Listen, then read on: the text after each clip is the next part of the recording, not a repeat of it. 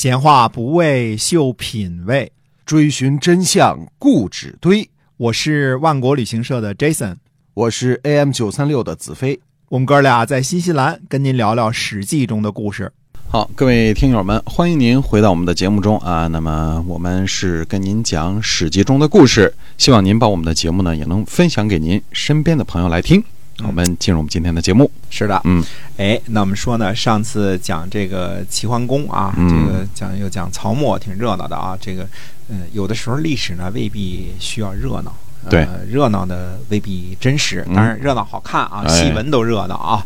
但是我们说呢，当时并不是说公元前六百八十五年齐桓公一继位之后，马上这几十年就一马平川啊，就什么都干了，嗯就不是那么回事儿啊。因为这个历史呢，没有一个呃说就恰好了某一天，这一天就怎么怎么样。往往历史呢是渐变的。那这样的话呢，呃，我们说呢，在六百公元前六百八十五年，齐桓公在那儿这个这个这个在齐国当君主，然后管仲呢实行他的治国方略啊，做的热热闹闹的时候呢，那么其他国家呢也都没闲着。我们就上次跟大家说，我们要说说郑国的事儿啊。到鲁庄公十四年的时候，公元前六百八十年这年的时候呢，嗯郑厉公呢就从他原来待着那个厉那个地方，一个木字旁一个乐啊，这个嗯厉这个地方出发呢，就呃就从现在的河南禹州啊，从禹州出发呢，发兵呃攻打郑国。嗯那么军队呢一直往前冲呢，攻到了大陵。大陵是在什么地方呢？相当于今天河南新密和新郑之间，呃，这个地方，而且呢俘获了郑国的这个伏侠。伏侠呢，这个呃，他就说呢，这看这个字呢，他应该这个伏伏霞这个傅啊，就是嗯师傅的傅啊，师傅的父父霞啊，霞呢是白玉无瑕的瑕，那个富霞呢，他就说了，跟这个跟这个郑厉公说，他说如果您放了我，对吧？嗯我愿意迎立您回郑国当君主。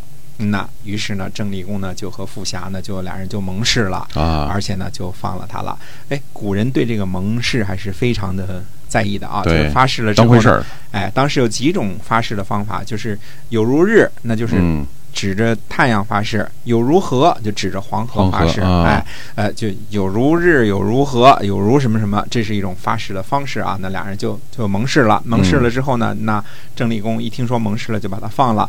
这一年的六月份呢，富霞呢。杀了郑国的国君子仪，还有子仪的两个儿子也都杀了。那么迎接呢郑立公呢回郑国继位，就是为了这个盟誓这件事情啊，所以富霞呢就干了这个事儿。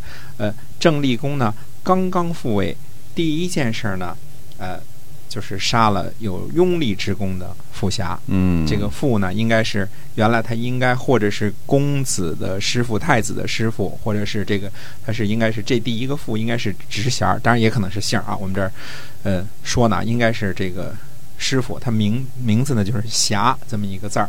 那么第一件事呢，就把他给杀了。嗯嗯，为什么呢？因为他二，呃，二这不是指的二那个二啊，就是不是那二。就是大写的这个二的意思，就是说你有二心，对吧？嗯你你应该忠于谁？哎，结果你又忠于了第二个人，不是一心一意哎，不是一心一意的。嗯那么之后呢？之后呢？他就这个之后哪儿来的侯窝 哪个猴啊？之后呢，就找来了大臣袁凡。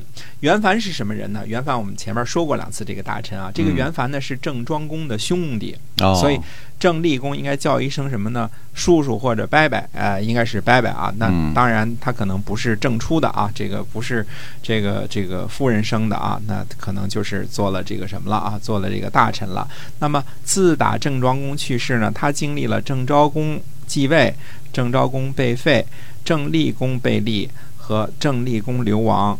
公子伟被杀，公子仪现在这个公子婴又被立，现在呢又是子仪被杀和郑厉公复位，所以这郑国这个乱哈、这几个儿子就来回来去这个折腾啊。那么袁凡呢，实际上他是什么路线？他其实是应该寨跟寨众站在同一条线上的，俩人呢等于说这个呃实际上是控制着这个郑国的大权。至于是哪个国君呢，其实并不太在乎啊。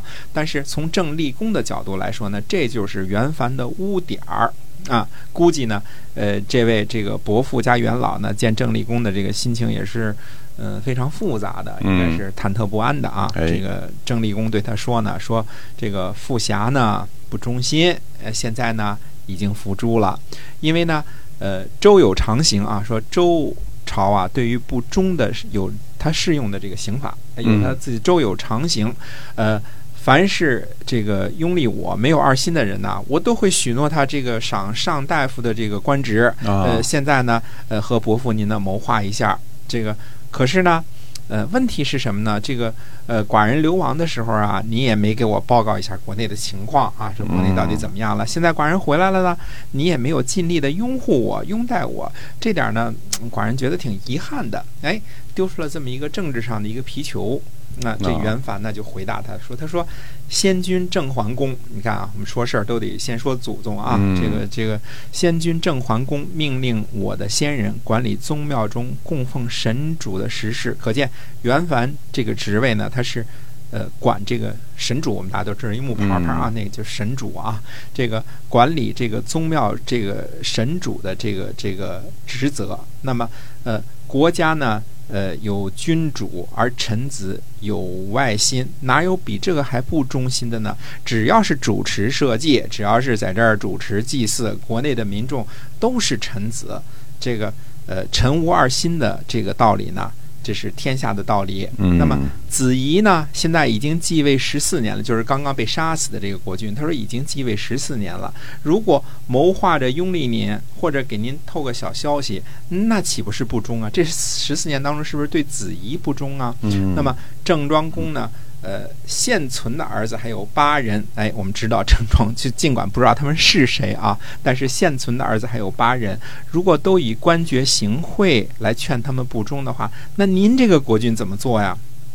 哎，这个反问了一下这个郑立公，然后呢，呃，这个反问之后呢，袁凡呢也知道这话呢实际上是呛着啥说的，等于说本来郑立公想收买他，说我给你。大官儿，你就拥护我就得了呗，对吧？那袁凡呢，给他讲道理，说应该不应该拥护他。如果说我对您透透小消息、小消息的话，那我对子怡就是不忠了。那你这个臣子这个地方没法做呀。然后紧接着呢，呃，袁凡就加了一句，他说：“我已经听到国君您的命令了。”于是呢，袁凡回去就自缢而死，自杀了。啊，自杀了。嗯，等于说他这个上来呢，先把这个。拥立自己回来这个富侠给杀了之后呢，呃，又逼着他的伯父加上几朝元老袁凡呢自尽了。这时候寨众已经没了啊，如果有的话，呃，可以想象啊，可以想象也得不了好果子啊，因为他是原来把他这个轰出去那人嘛，对吧？哎，那么呃，郑立功呢之后呢，就是呃，又参与呢这个就把就整治什么翻案，就是过去这个参与雍纠之乱的这些人呢，就。呃呃，继续报复一下，秋后算账嘛。这过了好些年了，是吧？十好几年了，回来算账了。哎，过了十四年了，杀了谁呢？公子鄂。这个公子鄂呢，就是一个门里边一个鱼啊。这这个字儿啊，门一个鱼啊，里边这个鱼是一个呃反写的那个鱼，就是就是这个字儿。公子鄂，公子鄂呢，呃，应该就是我们前一段时间花了很多笔墨跟大家说的那个子都啊，不见。子都啊，但见狂且那个《诗经》里边歌颂的郑国第一大美男子啊，呃，当然现在已经成了郑国第一大美老头了啊，已经过了好些年了嘛，对吧？啊，子都呢，哎，就是公子鄂啊，那么被这个谁呢给干掉了？被这个回来复辟之后的郑立公呢，清洗参与雍修之乱的人呢给干掉了。哎，那么呃，你看啊，这个呃《左传》当中的记载啊，到了郑呃郑立公这一辈儿的时候呢，称作公子鄂。如果大家我们记得的话。原来在郑庄公的时候，我们叫公孙鄂。你看，这辈儿叫公子鄂，上一辈儿叫公孙鄂，对吧？把他的辈分其实排的是很清楚的。你什么时候叫公子，什么叫公孙啊，都是讲的很清楚的。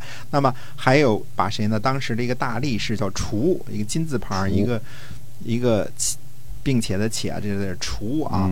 这个把大力士强除，他强很强，叫强除，把强除的人呢？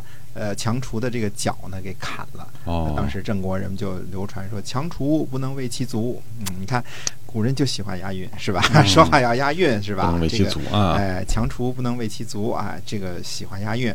那么，呃，还有一个谁呢？在郑国需要看要交代呢？那么，呃，当时呢，这个公父定叔这个人呢，跑去了魏国。他是谁呢？定叔是谁呢？是公叔公叔段的孙子，就是郑伯克段于渊的那个公叔段的孙子。嗯，那么之后呢，过了三年之后呢，郑立公呢就把这个公父定叔呢给请了回来。他说，公叔段这一族不能在郑国无后啊，因为正牌出的除了郑啊、庄公就是公叔段，他俩是亲的。嗯，那么这是正正处的啊，其他的都是庶出的，对吧？对对，那么最后呢，哎，郑立公说呢，说这个呃不能够呃公叔段这一族在郑国不能为为没有后人，所以又把他迎立回来了，还是做家大夫。那么公叔段和公孙华等于俩人都是反叛，而且但是毕竟是武将一脉，所以我们说血浓于水啊，这事儿是没辙的。嗯，那么处罚参与雍纠之乱的大臣的事情呢，发生在公元六百七十八年。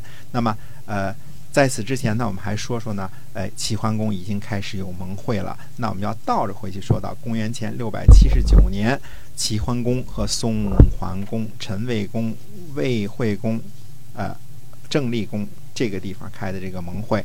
那么，在处理这个内部之前呢，实际上在盟会上呢，还是有些个故事的，并且呢，在六百七十九公元前六百七十九年呢，开完第一次会之后呢，又开了一次会，在公元前六百七十九年那次会的时候呢，齐桓公才真正的开始称霸。嗯啊，那么就霸主称霸这事儿，到底这个会呢是怎么开的？为什么开的？呃，开了之后怎么着？之后有没有变故呢？那么下回有时间再跟大家接着说。哎，好的，那么我们今天的史记中的故事就先跟您分享到这儿。